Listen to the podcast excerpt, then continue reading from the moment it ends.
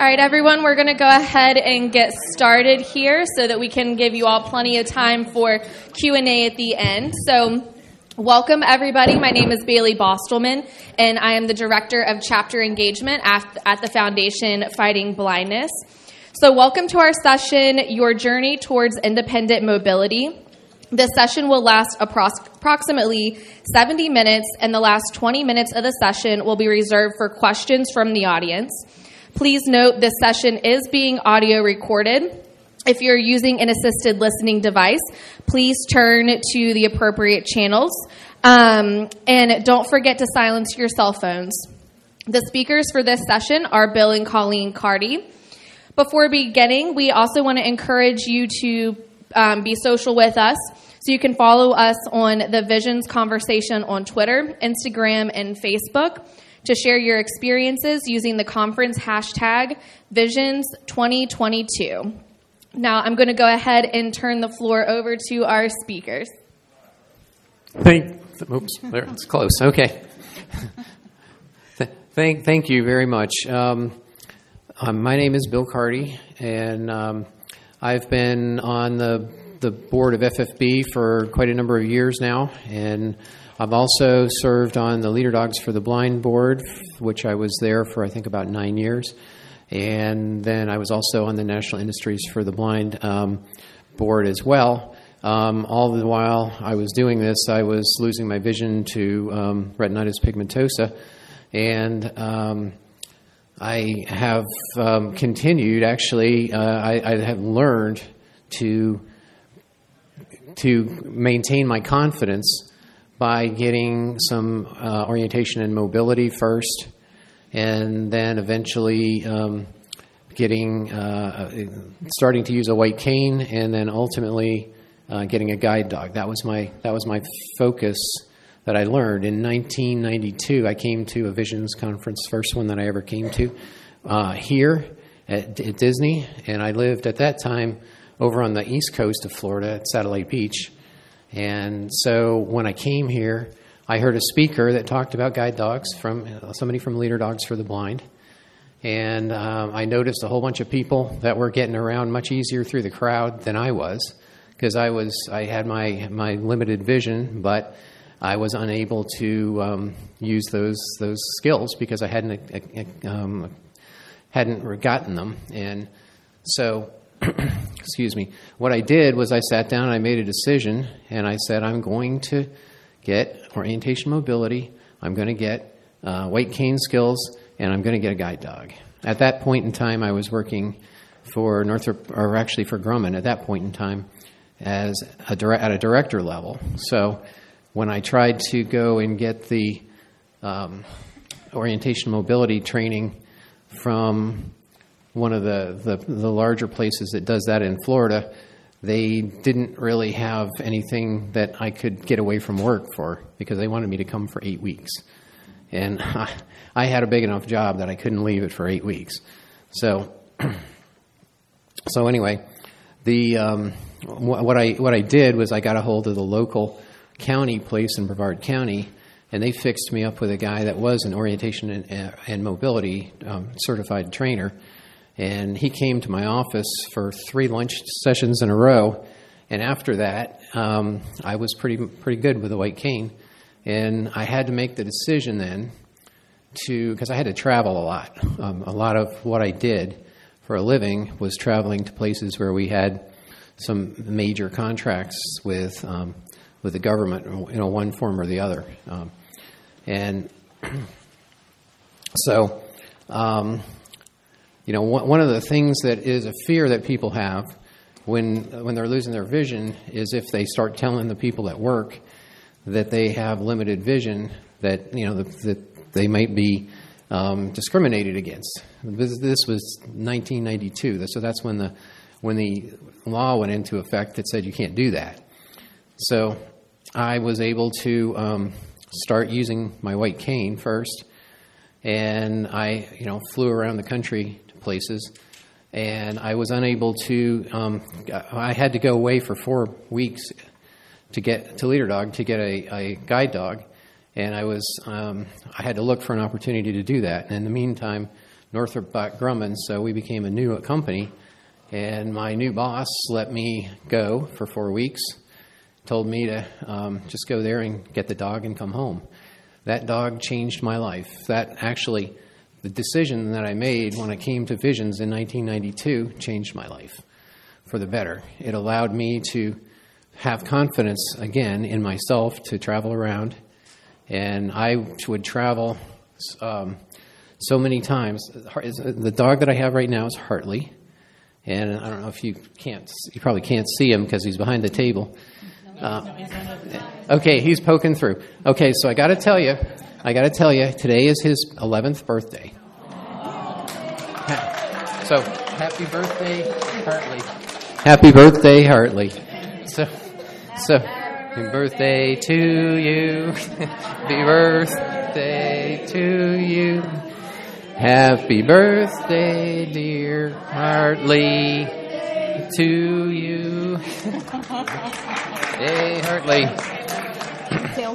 He's yeah, he he loves the attention, and and um, and it's it's amazing what you can teach these dogs to do.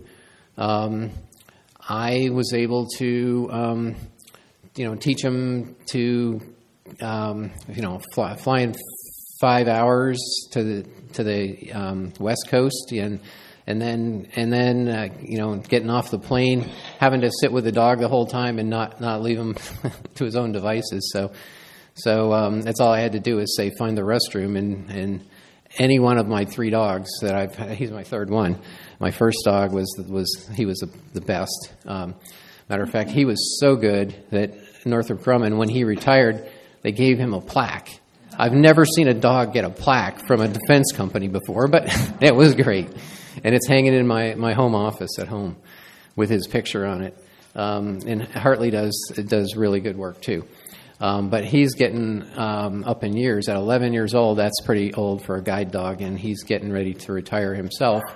But but my retirement plan for my guide dogs is they're going to stay with me for the rest of their life, and they will have all the medical and everything else that they need, and um, they, they, can just take it easy for a couple years. So that's kind of kind of how that that all goes, and it's um, it, it it really did uh, improve my confidence so much because I could I could fly to all kinds of places, and a, lot of times we'd go to airports we hadn't been to before, and between me and the dog, we would figure it out. So. Um, so it's I, I think I think it's important for everybody to to that has visual impairment to realize, and we, we heard a really good speech last night about this, right? Um, and it it really coming down to using the skills that you can obtain through the, things that are out there for you um, really does help you to have confidence and helps you to, to be able to go on and, and do things um, and go to higher and higher levels. So um, I worked with my guide dogs, and ultimately I was um, I was promoted to vice president and general manager of the Defense and Government Services Division of Northrop Grumman, and I had the opportunity to do that. Um, which I wouldn't have had if I hadn't decided that I was going to get a guide dog because the dogs really did help. And I would have to go visit generals and people like that. And when I did that, um, it always went really well because the dog came along, and the dog dogs were always on great behavior. So you know the the um, the generals and whoever it was that I was meeting with, they were impressed with the dog and how he he um, you know how they operated, how good, how well behaved they were, and things like that. And so I mean, we were doing things like managing, maintaining all the infrastructure at Kennedy Space Center for the space shuttle. Um, that was one of the things I had to fly from from Virginia um, down here, and, and then and then go over to the Cape, uh, which which is where I grew up. By the way, I grew up by the Cape, um, and um, Satellite Beach. Actually, if you guys, any of you guys are from over there, and um, it it just it, it worked out really really well, and um, and, and I really appreciate it. And um, I'm going to turn this over now to to my lovely wife here, who actually trained my first guide dog, um, and that was a coincidence. and and uh, and and she really understands. She keeps she keeps me straight when Hartley gets out of out of line here. She keeps me straight because I got to keep him straight. Do you, Go ahead. do you want to talk about how, how the how the dogs are trained? Sure. Okay. Okay, so that's how Bill and I met. I, you know, in what 24 years ago, I trained his first dog, so he got a little more than he bargained for. Poor guy. He was a really tough dog. He really needed some special training for a long time. Yeah. Brutus was a, he was a really special dog to us, and I told Bill, I challenged him. I said, "This dog's very attached to me, which can happen some dogs more than others, but this particular dog was really attached." And he took the challenge on, and boy, by the next morning, they were taking the dogs out to relieve themselves, and they all stood in line at the school, and that dog ignored me, and it, I was crushed. I was like, "Oh my Brutus!" He, he's already loving this guy. He did. He works really hard. Worked really hard with him, and he was a pound dog, and they don't do that anymore, right? Nowadays, they breed all the dogs. They're you know all bred, born and bred there for the program and raised by people for the schools. And but this dog, he was probably one of the last pound dogs, and boy, he was special. But um, so my first conference was mm, about I don't know 20 years ago, I would say and we've been coming to them ever since. And these are amazing. I, I see all of you people accomplish, accomplishing so much, and like Bill, it's, it's, it's amazing, and seeing everybody get around with their dogs and their canes. I'm just I'm so yeah, poor Hartley. He's bored to tears already. No, mom's talking now. Um, but I worked there for nine years at Leader Dogs, and um, if, if is anybody here? Is this your first conference? Is there anybody here that's your first? Are you loving it? Is this amazing? Overwhelming. We're going to try not to bore you. I, this is these are amazing, just absolutely amazing. And, and are any of you thinking about getting a dog? That don't yeah I think it's just that one okay. All right. So leader dogs they're um, they're $42000 now to train a, a, guide dog but it's zero cost to you. So if you can um, get to the school they will um, for your first dog you know four weeks they will train you to work with your dog and tailor your training to your specific environment. And um, but they want to know ahead of time what that is to try to help match you with a, a you know the best dog. Not all dogs are the same. Some are very energetic and and you know love to work work work and others you know they want to or they're you know easier to like he needed a dog that could sit in boring meetings like this for a long time and and not have you know to get too excited about it and everything in between and you know we've trained dogs for um, doc, or for lawyers, judges. I've had people come from all over the world: Chile, Mexico, Spain, uh, you name it, just from everywhere, and we and Israel even. Um, but they can do amazing things for you, and, and it just depends on what exactly it is that you need. The dogs are about 12, about um, year and a half to two years old when you get them, and they're young, and it's going to take about six months to a year to become what we really would call a, a well seasoned team.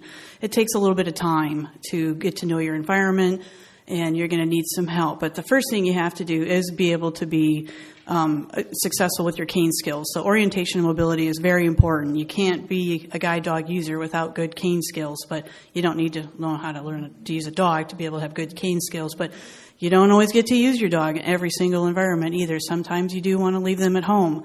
It could be um, some concerts. That's one thing that's just, you know, it's a really loud place. Zoos. We've taken him, um, and it's just, you know, when you get to like the macaws and stuff, they, they kind of get a little crazy. Um, the lion got really upset when he saw uh, Brutus back in the Naples Zoo so many years ago. It's kind of not a great place to take a dog. I mean, it's not impossible, but I don't recommend it. Um, the uh, dogs that they're using these days are primarily labs. You, are seeing a lot of labs. You see the random shepherd here or there, some doodles, goldens. Those are primarily what you're going to see. And um, you just go through an application process. Some of you are probably already familiar with that. You have um, have to turn in some physical paperwork, you know, the that says your uh, you know your diagnosis of blindness and that you're just physically capable of walking and taking care of the dog as well as, as getting around independently. Um, when you get back home, you have to set up some, uh, people, maybe orientation mobility, family members, um, co-workers to help get you around in your environment, whether it's around the neighborhood or when you go back, if you're going to college and getting around your college campus or at work in the office, you will need some help to help. Um, what is the best thing is these dogs can be patterned, so when you can pattern the dog to take you to the office. And once you tell the dog, you know, I would drop Bill off at work and he would, you know, tell his dog to, you know, take him to his office and they would get to the elevator. He'd find the elevator. He'd get him down the hall. He'd get him to his office. You know, certain conference halls, meetings, places like that. You know, the, the dogs, you can tell them to find so many things. You know, find, you know, your boss's office. Give it a name. You can name it whatever you want, and you just take the dog and you show him this is my office, and then you retreat and you go back, show him the office a couple of times, give the dog a treat. Um, you know, lots of praise, and next thing you know, you've patterned the dog to find the office. And it could be home, it could be the post office, it could be the grocery store, you know, many, many things. And um, the great things about dogs too is um, they practice obstacle avoidance. They're not, you're not going to encounter as much as you do with, with a cane when you're working the dog. You're going to go. How many uh, have you encountered that car parked across the parking or the sidewalk? You're walking down the sidewalk, and they they're in their driveway, and they you know they're in front of the sidewalk. The cane's going to find that car. You, you may not even know it's there. The dog's just going to kind of work around it, and you won't even know. It's a little more seamless. You get a little less information about your environment. Some people like that. Um, some diehard cane users don't like that. They want to know exactly what's going on. So there's um, you know, many people in both camps, and, and either one's um, fine. It just depends on what works for you. Do you, want me to talk about Brutus's um, rescuing me? Oh yes, yeah. So Bill's got a good story about that. So, it, in in the early days of my tr- being trained, along with Brutus, the first guide dog that I got, the one that Colleen had trained, she was following what ten feet or so behind us, and we were walking on a sidewalk and there was a an alleyway there that it didn't look like a street. It didn't have a curb or anything. And just as we reached there, some car came flying off the, the street right through where we were about to walk. And Brutus, big hundred pound, well, he was he was only seventy five pounds then, but his best weight was hundred pounds. He stepped in front of me and stopped me dead in my tracks. And I, you could feel the breeze of that car go by. That's how close it came. But that dog and he hadn't had only been my dog for like maybe a week, and he stopped me dead in my tracks and made sure that I didn't get killed. So I mean, that's that's how amazing these dogs can be.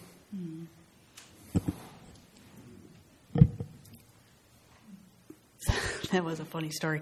Um, and we teach them to do that. How to, um, you know, we will drive like a trainers will get into a leader dog vehicle per se, and we will teach them that that car is something that is dangerous and to be avoided. So it's not something that they just pick up automatically. They've gone through this motion, you know, several times. We get very dramatic with the cars, and and you know the dogs learn that you know I better watch out for this. So. Um, a lot of people ask, can the dogs read the traffic lights? I thought they couldn't see color. They don't know what those traffic lights are doing, but it's really up to the person to listen to the traffic just like you do with a cane. You know that the, the you know, if there's traffic to listen to, you know the traffic started moving in the direction that you want to go. Once you hear that traffic move, you know, say you're going north, you give the dog a command. You tell, you know, Hartley forward and you give him a hand gesture and off you go. And it could be a red light and there are no cars at all, and he'll go as long as there's no cars and there's no danger. So they're they're a little bit helpful in that respect. Or maybe the car that's coming from behind and turning right, um, they will stop before you actually walk in front of that car. They'll help protect you. So that's that's a nice bonus with having a dog as well. Um, the the downsides, uh, there's some cons to having dogs, and, and probably the biggest one is Hartley's 11 years old the average um, time that they retire is 10. So for him to make it today to 11 is pretty darn good. And nobody can believe he is 11. He's a young 11 year old dog, barely a little bit of gray, black lab with a little bit of gray on his lip and his chin, and that's about it.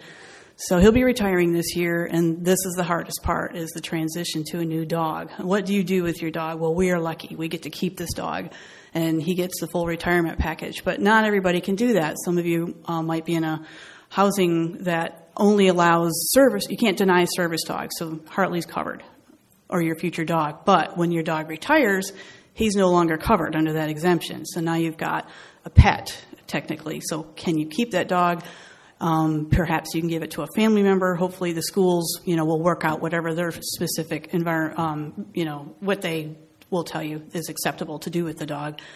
Um, but you can, you know, keep them if you want to. It's just you have the uh, second dog to take care of. They they need care and feeding, and they've got to be exercised and walked. And as somebody mentioned yesterday, they're not robots, so there's that unpopular duty you have to take care of when they do their duty. So, um, you know, they're they're a little bit. Um, time consuming and but we love the companionship i as as you know i can i'm speaking on the with my trainer hat and if i take my wife hat and put that on now or um, friend, we have you know you can imagine many friends who are visually impaired.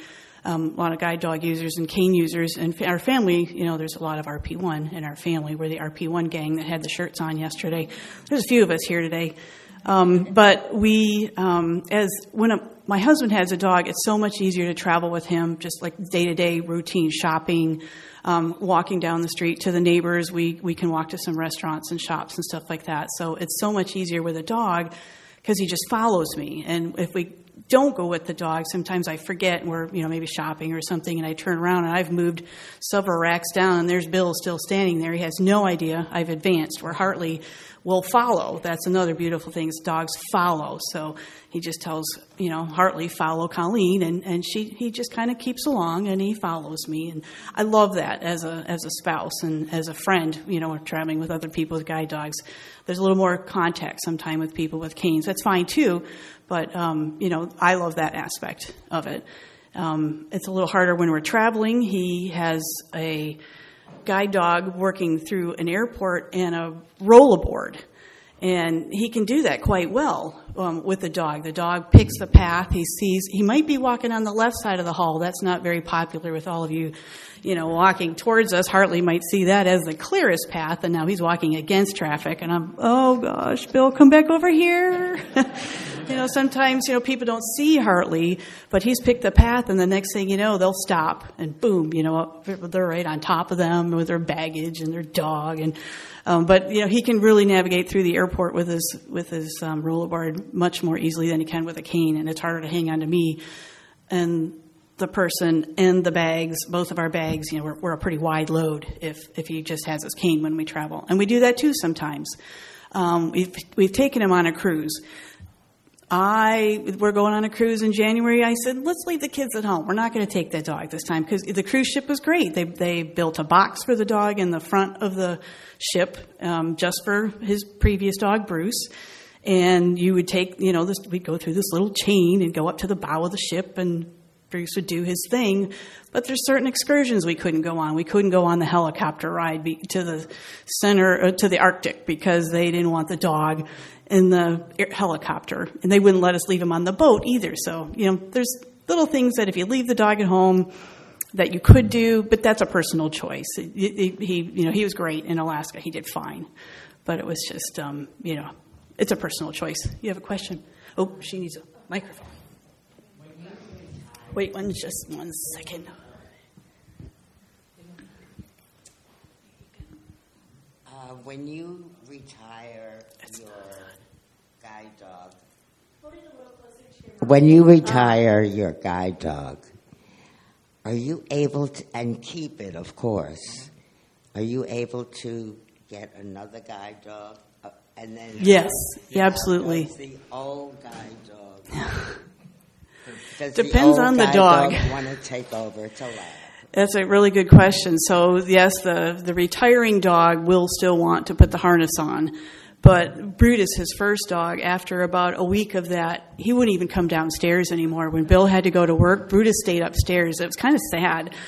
And then when I came back home from dropping him off, then he met me at the at the stairways. He was my dog again. So you know, for ten years he was Bill's dog, and then he became my dog again. and then he got Bruce as a dog in between these two. So this is Bill's third dog. You're welcome. And, and, Bruce, he he liked to stay home, so Bruce was like, "Ah, see you later." You know, he didn't care. His second dog, he was like, "That, that's fine with me." We'll see how Hartley does. They, they and they're like people. They're they all have their different personality quirks, um, like we do. It's like uh, a three year old walking you around. They can be very helpful, but you know, if you watch Hartley might go for that little plate of food that was under that chair if we weren't watching. You know, he might inch forward towards it. You just, you know, he's still a dog. So they're still going to lick your finger under the table sometimes. They're going to do things that dogs do. Um, and, you know, it's part of the ownership of dogs. It's, oh, yeah, yeah, yeah. They, the, our brother, and my brother-in-law over here and Bill, they went shopping, grocery shopping, and they came. They were in the car driving back, and they hear that slurp, slurp, slurp in the back seat. Hartley had shoplifted a plum. Nobody knew. he's got the softest mouth. He just covers, you know, he's, we go to a friend's house and we have to frisk him because he's got their dog's toy, you know, in his mouth and he cover these big old lips and like Hartley drop it and it just, bleh, out it goes, whatever it is. he's, they're so funny. At least, yeah, he is, is obedient. Um, Sorry. I no, that's okay. I think you know that. I mean, that's like I guess our official spiel. I love having him have a dog. I'm not the dog worker, but as a friend or a family member, I think it's great. You know, with a dog, and it's it's just a different experience for us. And um, Bill, oh, one of the quirks. We've got a couple of funny stories. Um, his first business trip with this dog, he he didn't mention his first three months that he had this dog, he was on 30 different airplanes. They were doing a lot of. Um, he had a new. Uh, there was a new president, and he they wanted to go visit all the different sites around the country. So Hartley did a lot of flying. But one of the first nights that he stayed in this hotel, he Bill calls me up, and he's mortified. They're in a they're in Las Vegas. It's a dog friendly hotel, and you can imagine how many dogs have been through these rooms. And I'm sure he probably smelled a little something, you know, that another dog did. So he just, oh, it's Bruce. That's right, not Hartley. Bruce. So Bruce, he peed on the on the comforter of the bed, lifted his leg. And he's so upset. He's like, I can't believe this dog did this. Oh no. And knock, knock, knock. And I'm talking to him on the phone. I'm like, who is that? You know, be careful. And it's um, housekeeping. Apparently they'd had a, a language barrier. And, you know, they're like, oh, no, no, don't worry, don't worry. You know, and they came back and knocking on the door with a tray of fruit and cheese and sham- uh, wine. And it, they were apologizing for this inconvenience. And I'm like, oh, you're really roughing it there in Las Vegas. You know, oh, your dog had an accident. Boy, that's rough. So their, their little quirks are kind of funny. And, um, Yeah, it was it was it was me me and, and, and my attorney from the company that were going to a, a board meeting there for for the um, Nevada test site, and um, the so, so we were going out to dinner, and the uh, the attorney showed up um, as all this was this craziness was going on, and um, so I just left it there, and um, then when I came back, then then the uh, the tray with all the crackers and cheese and wine and all that stuff appeared suddenly. And, and Colleen was uh, at home uh, with her wine. So I guess that's like the gist of our official um, spiel. So I know you might have a lot of questions for either one of us. So um, please ask away. And since this is being recorded, if before you ask your question, just make sure you have the mic in hand so that we can make sure everyone can hear. Hi. So, um, when do you know when it's time to retire a dog? Like, is it always a set number of years? Um, are there other variables that control when it's time? That, that's a very common question, and it's a question that everybody asks when they get their first guide dog. How do I know how to retire them? You really get a very strong, strong emotional band with the dog because you, you, you spend your whole life pretty much with that dog, and the dog is taking care of you, and you're taking care of the dog.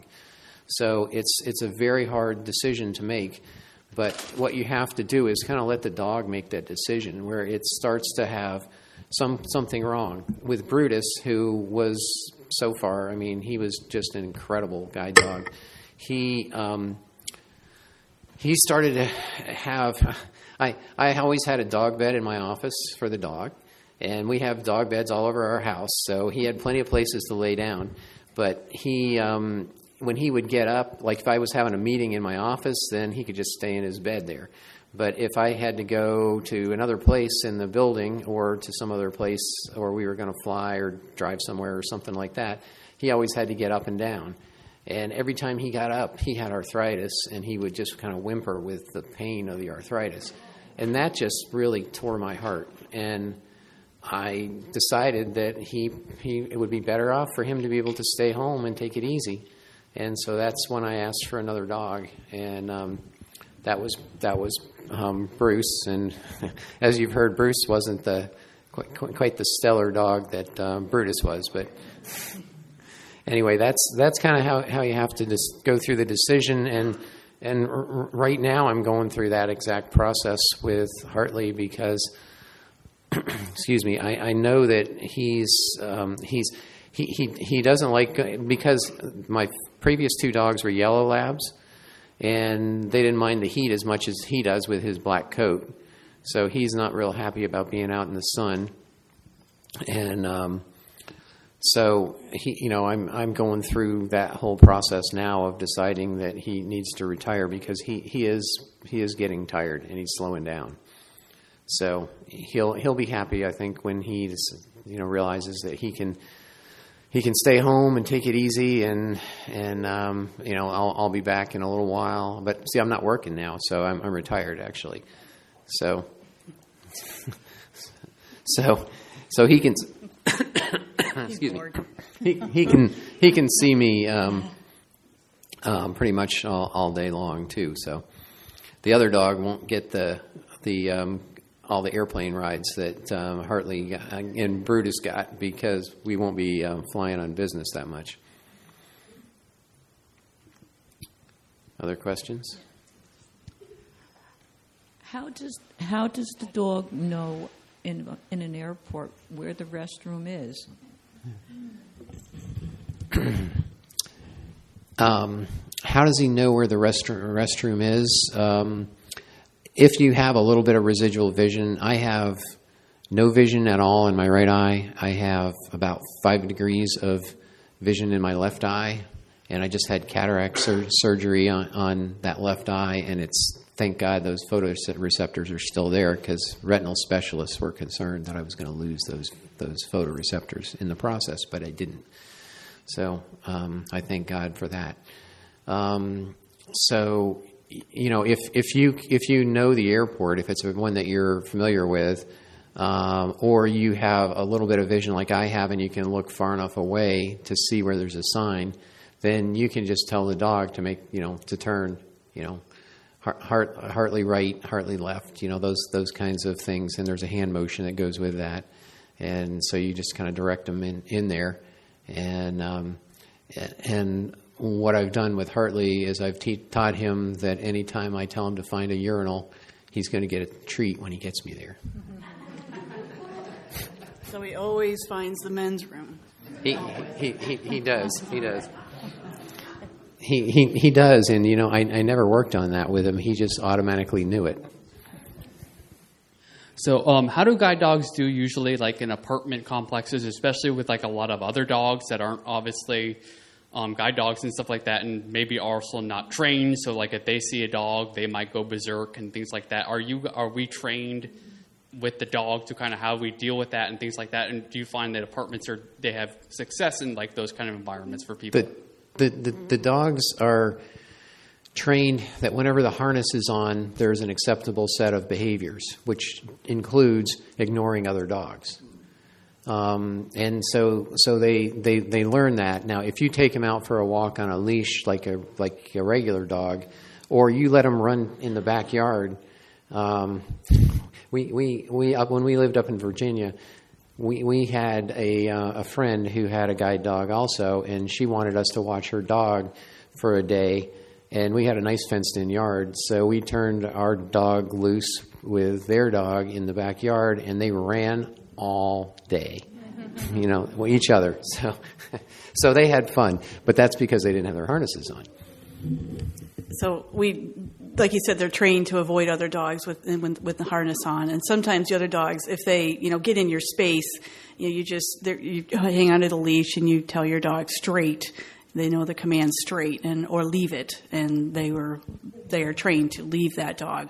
Now they're dogs, it's not perfect, but um, especially a younger dog, it might be a little bit more exciting at first when you get your brand new dog home. But they learn real quick at the routine. They get to know the other dogs, and it's not novel anymore. And once that harness comes off, they're a normal dog. You put them in that dog park and game on. They're just going to be bananas running around there. Son recently moved to an apartment complex and they've got a public dog park and he just has so much fun with all those other dogs. People always ask, do they get to have fun when they go home? Everybody thinks that this is their life, but he, I always tell people Hartley's a, a total goober when you take this harness off at home. He just, they have a lot of fun. And in the apartment complex, you won't have any problems. Minimal at, at best. Yeah, Our, our, our son, our, our son that that uh, is um, living in Boston, working for Amazon Robotics, is um, um, he, he has a dog park near near him, and so when we visited there, we've ta- I've taken the, him down to the dog park and just turned him loose with the other dogs, and he has a, a blast. And then when he when I call him and he comes back, I put the harness on him, and then he goes back to work. And he's trained to find the dog park too, so we don't have to walk with Bill to the dog park. Once, you know, we've gone there just one visit, you know, maybe one long weekend, you know, a day of going back and forth with him to the dog park. Hartley knows where to go, you know, off they go. We can, you know, kind of keep an eye on them from the apartment, but they're, again, they're patterned and it's, it's nice. They take, they'll take you right to whatever your spot is that you've conditioned them to take you to. Mm-hmm. Yeah, and, and, and the, the going to the dog park, it had a couple steps, and it only took me one, one route down and one route back to, to teach him. The first one was find the stairs, because there was a flight of stairs that went down as you were going toward the harbor. And then there was a um, um, right find the ramp c- command, which he would make a turn and it would it would be a ramp that would lead him down to right where the dog park was and then I'd tell him find find the dog park and he would go right to the gate and I'd open the gate and go through and open the next gate and go through and then take him out of his harness and let him run and do his business and play with the other dogs that were, might might or might not be there. So and, and you know that's the, the- it, it all it all works really well. It's amazing. If if if you love dogs uh, this is this is a really good way to operate. So you traveled a lot. Is there any way to train the dog to help you find your baggage when you're getting in baggage claim? my my my business travel thing has always been I carry a rollerboard and a dog bag. Uh, uh, So the dog bag has my dog food in it, and that that also goes in the overhead bin. So I don't ever go to unless unless we're flying to relatives, you know, something that's that's not a business trip. Then then we will check a bag, but normally I don't check a bag at all. This is where I would advise you to, as, for like anyone, mark it with something special, you know, special ribbons, duct tape, you know, and learn how to ask for assistance when somebody says, "Oh, you guys, you guys all know, where's your bag? Oh, it's right there. Mm, can you give me a little more? You know, can you let me know when it's coming? Is it coming from my left? Is it coming from my right? Maybe." You know, load prime the pump with. You know, can you tell me where it's coming from? So when I you see it, then I know to reach forward learn how to ask, you know, for help and how to find it. Um, hi, my name is Michelle. I love dogs. I have three dogs. I have two labs and a Frenchie. And I am in that point in RP where I still have a lot of vision. But um, I love dogs, and I was wondering for someone like me, is there ever an option, since I'm a dog lover, to have a guide dog? Sure. hmm And it won't be one of yours. No. And you, so they can't train your dogs, but um, you know they do go home to other um, homes with pets, and they just suggest introducing them outside of the home, so it's in a neutral territory, maybe one dog at a time. But yeah, absolutely. Okay, and my last question is, is a funny one. Um, I struggle picking up poop uh, because I can't. Everybody does at first. Are there any tricks on finding the poop? Um, well, it's it's really hard, but some people actually touch the dog. They touch his back, and they go down and they feel where that little bum is hovering above the ground. And, and that takes some getting used to for the dog. Not a lot of dogs are very comfortable with that. They'll stop. But over time, you can um, train them to do that. And, and unfortunately for Bill, Hartley's a trailer, so that doesn't work so well. So he just has to. What do you do? So, so, so what you do is you get one of these little bags, and you put your hand in it, and you pick up what you got to pick up, and then you turn it inside out and tie it up. And you just Thank you, you get much. used to the pattern, and you just braille. Yeah, yeah. Thank you. That's not pleasant. And, and, and, and the other the other thing that that you want to look out for is, as you probably noticed, Hartley, if if you saw him in his harness, he has a sign, a yellow sign that says "Do not pet me, I am working." And uh, going through airports, um, if if you you know people want to pet them all the time, so you you have to be kind of firm with them if they do. But for the most part, they they, they don't. Um, if you don't have the sign on, then they then they're going to pet you. I actually missed my flight from California all the way back to D.C. and had to take a red eye because all these people were petting my dog because I, I thought, well, you know, I, I've been using this sign, but it seems a little rude. Maybe I'll, I'll try working without it. But it was a disaster, you know.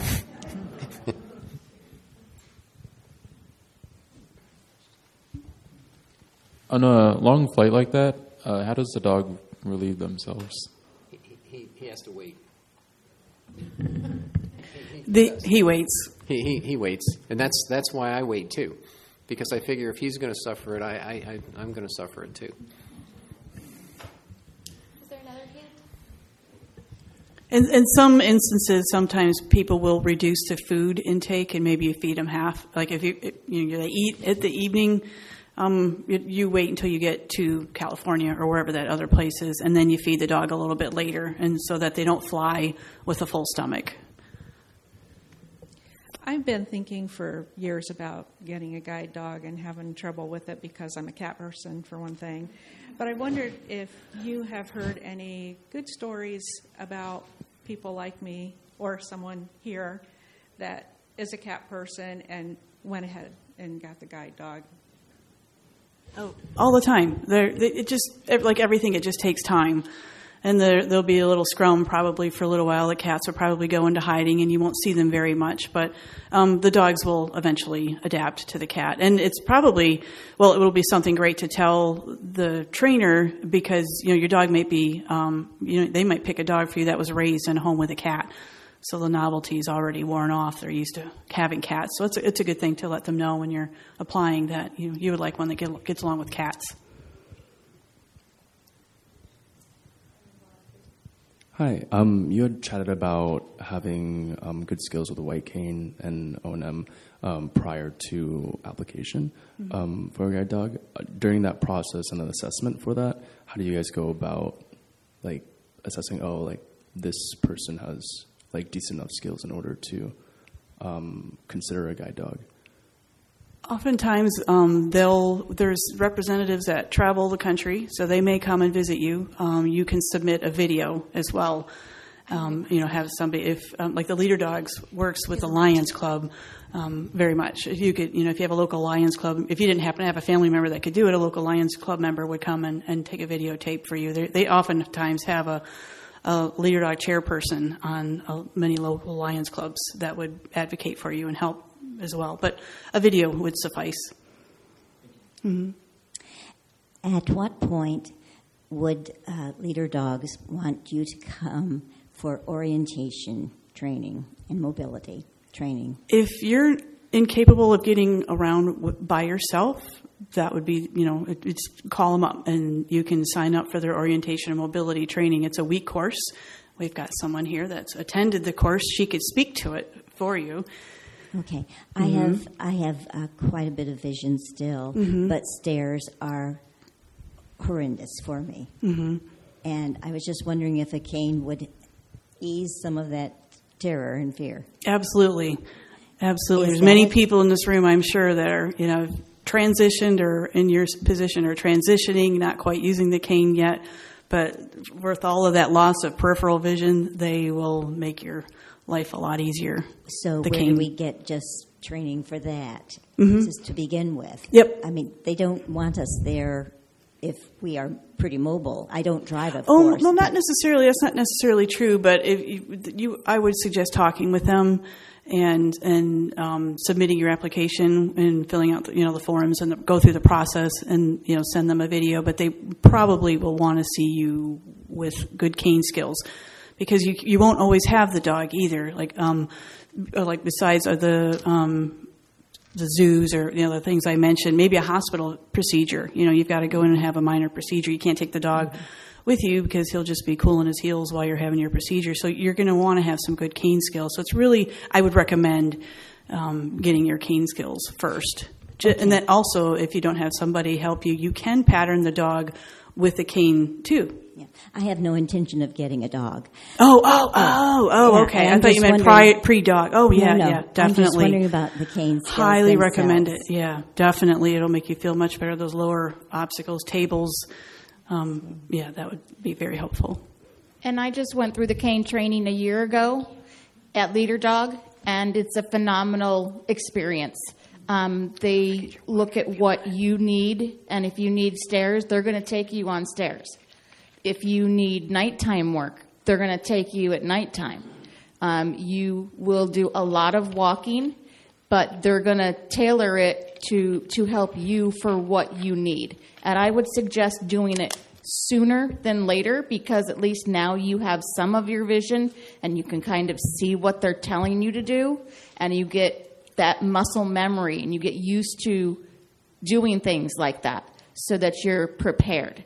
And Leader Dogs is great because they fly you in from out of town. I flew in from Denver, and um, they have a car service pick you up at the airport.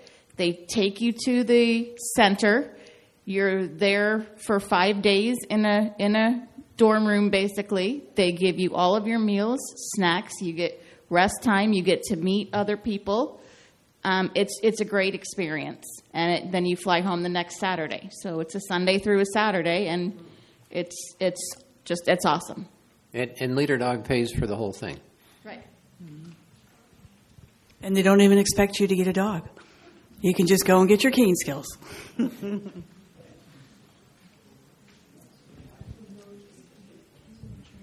Yes, um, I am uh, cons- thinking about getting a guide dog. I travel frequently. I'm retired now, and I travel frequently to uh, see my grandchildren and my daughter. And I just wondered, uh, with your dog, do you get upgraded on your flight, or um, So, so, so there, there is a form TSA makes you fill out now. That's a new Okay. thing, and and it's no not a big deal to fill it out. And and you know as long as your your dog is is you know has a vet and has you know rabies shots and things like that. So um, it, Okay. that's that's pretty easy, but you have to do that and. Then what they will do, what I've found is I, I just book a seat in in economy, and then you call the um, the line. At least with United, that's what I fly um, typically. Um, you, you you call the um, accessibility um, line that they have, and they will move you to a bulkhead seat, which is going to be a more roomy seat, which is one that you would pay for if you didn't have okay? the dog. It, it seems like booking a, another seat would be might be more economical, depending on the flight, to just go ahead and book a first class flight. I mean, I don't know.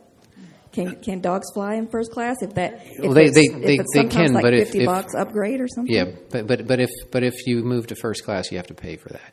Right. Okay. Yeah, I was and so I mean, you're welcome to do it. Yeah.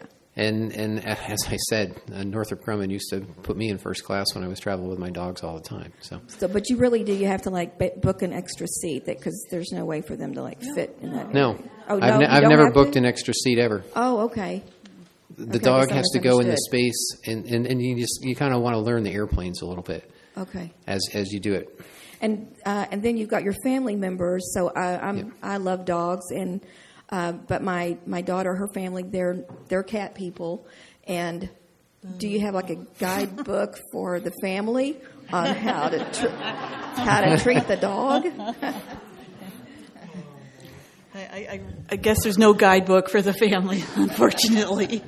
No, but um, Hartley, uh, if we don't get bulkhead, he will go fore and aft. Like his, he'll take up the um, bulkhead is the the very front row in um, economy. And then, and there's no seat in front of you, so you've got a little extra space. That's the bulkhead that oftentimes they'll put us in. Um, and that's good and bad because sometimes then you don't have your place to put your purse or your personal bag in front of your feet because it's bulkhead, it's a wall. And you have to put your things up above, and then we go to put it up above, and the stewards have already put their stuff up above. So there's a little catch 22, but um, it's a lot of space for your dog. But uh, we're finding more and more now that they stop that wall, and you can still stick your bag underneath the first class seat behind that wall um, he'll he'll curl up in a tight little ball. But if it's you know us, the two of us, or when, when we're flying with our son, somebody's got their feet resting under Hartley, on Hartley, you know. Um, but you know, legally, he has to be curled up in his space if there were a stranger sitting next to Bill. So he always does his best, and, and he's had occasion where people refuse to sit next to him, but there's always somebody jumping up going, I'll sit there, I'll sit there. Yeah. There's always somebody that'll Somebody- trade somebody and sit by the dog. All right. I was just curious if there were times when the, the, the program would not recommend a person have a dog. I mean, are there situations where people shouldn't have a, a guide dog? Definitely. Um, it, if if you don't have the skills to travel independently before getting a dog, then you shouldn't get a dog. So, you know, I have seen where family members tried to get somebody to go that has no business being there because they just they thought, oh well, just hang on to a dog and the dog will take them, and then that'll be the answer to all of our prayers. And that's really not the case. So I'm sure that hasn't happened, you know, and it, it, it- it's probably not happening. That's a pretty strict um, process now. Um, if they're not physically capable of doing the, I mean, you have to be able to take the dog out four times a day. Um, you've got to be able to do that and, and be able to take care of the dog and, and physically exercise the dog. So if you're not physically capable of taking care of the dog and or yourself or able to travel independently, then they will deny you.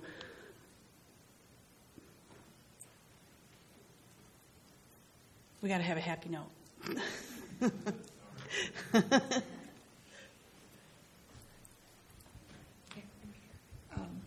I was just wondering, you said that at a traffic um, intersection that you listened for the traffic and then tell the dog forward. What if you have hearing impairment? Is it not a good idea then to have a dog?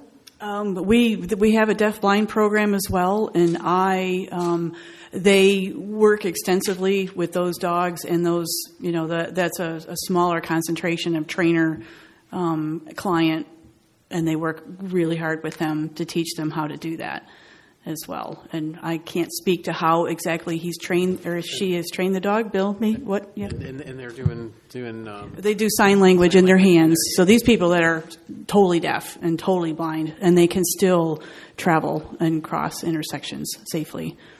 Yeah, those dogs are amazing. And the dogs listen. I was just like, I almost got run over by a, a golf cart several years ago Yeah. because I didn't hear it coming. And with the electric cars, I mean, they don't make much sound. Is that a problem for you? They, you know, the all the guide dog schools when these electronic cars came out, all got together. This brought them together, and they went to the car companies and said, you know, this is a hazard.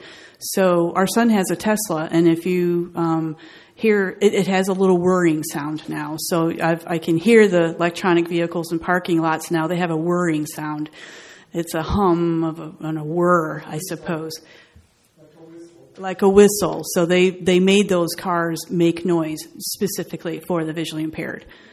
Or, or you know, people who just aren't paying attention. Might be me. Mhm. So has anybody, um, Bill has a funny story when he got his cane. You have to tell your story about Publix. So this is the transition for you know you've just gotten a cane, Um, and you know, you've been keeping it in the closet for a while, and he's got a great story. So, so yeah, I, I, I had been um, driving to to to work for you know a long time and everything, even though my vision was fairly limited, and I was I still had a valid Florida driver's license, and and you know I was um, only living about. 10 minutes from the office and 10 minutes from Publix, and I was restricting myself to driving only to those two places. And so I went I went to Publix to go shopping, and any of you guys who are who are from Florida know that the Publix guy, guys want to bring your groceries out and put them in your car for you. So I would go in with my cane, and I would get a cart, and I would tow it around the grocery store, and and figure out what groceries I wanted, and then I'd check out, and then the the bag boy would be taking my cart out, and so this one day I'm going across the, the parking lot with tap tap tapping with my white cane to my car, and when I got there, I opened the trunk and he's putting the groceries in, and I'm folding up my white cane, and I said, "I'll bet you guys talk about me, don't you?" And he said, "Oh yeah, we do." Your central vision works great, right? and it's it, it's it is it is kind of funny because I have run into a bunch of people who are visually impaired, you know, similarly, and they have been sort of doing the same thing. Matter of fact, I even met somebody whose mother was legally blind, but she was driving with her guide dog in the seat next to her. that was worse than what I was doing. Nobody here is doing that. So, Bill, you said you were in, you were in training for four weeks when when you left your job and w- went away to the school. So, can you give us a little um, thumbnail description of what the training, or or maybe you can share that too, Marty, about what the training is like when you're there for that period of time? Yeah, yeah. Oops. Okay, it's it's closer than I thought. Um, yeah. What what what happens when you uh, when you get there is you kind of get settled in. You meet your trainer. Um, you go through some some things where like the trainer is pretending to be the dog and is using a harness and you're holding the harness handle and they're they're pulling the the front end of the harness around and stuff like that so you get a little bit of that experience and and then you know you get a little bit of instruction on doing leash corrections. You know if the dog is doing something it shouldn't be doing you give a little short tug on it and and that sort of thing. So um, and after you get through that and you start and, and you're you get to the point when the trainer has decided that which dog they want to give you then at least in, in my experience in terms of how it went back then. This is a long time ago because my second and third dog are both delivered to me in my home. But um, they they sit out there in the hallway and you're in your room and they tell you the dog's name and tell you and they go out and say to call him you call the dog and the dog comes in and you you you spend if especially if you're challenged that the dog is uh, is is going to not be your dog if you don't win him over. I I uh, spent the whole day on the floor with that dog, and and and the next morning when when she walked by, he didn't even look at her, so he, she was insulted. She she said, "What did you do to Brutus?" I was like, "What do you mean? I didn't do anything wrong to him." She said, "But he didn't even look at me." I said, "Well, you challenged me." so so anyway, um, it, it, in, it's it's a um, yeah. So so t- twice a day, right? You, you you go out and and work in the.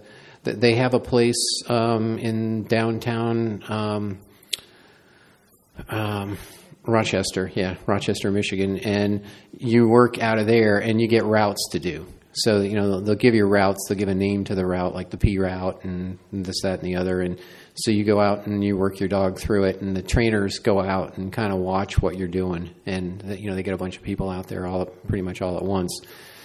And um, so you know you, you you learn quite a bit. And then in the evening you come back in. Sometimes there's a lot of times there's some kind of a talk or something like that of some information that that you need to learn about how to care for the dog and stuff like that. So it's it's a it's a pretty it's a pretty good. I mean, from my experience of going there, um, it, it was kind of at that point, it was kind of what I would call old fashioned because it was it was like a, an old fashioned college dorm where they you know two two two guys and two dogs in a room with with a, a, bed on either side of the room and a tie down chain in the corners and and, and, and, and two bureaus, I guess, so, so you could put your clothes somewhere. And uh, th- that's that's how it worked. But since then, I, I actually I, I joined the the board of Leader Dogs, and I think I was on there for about nine years. And over that period of time, we we created a new um, residence, um, which is what we call it now, as opposed to a dorm. And uh, and it's a single room, and it's a nice room, and it's got all kinds of amenities, and it also has a place where you don't have to take the dog out in the morning or whatever. There's a place at the back of your room that that you have a, a you can just open the door and let your dog out.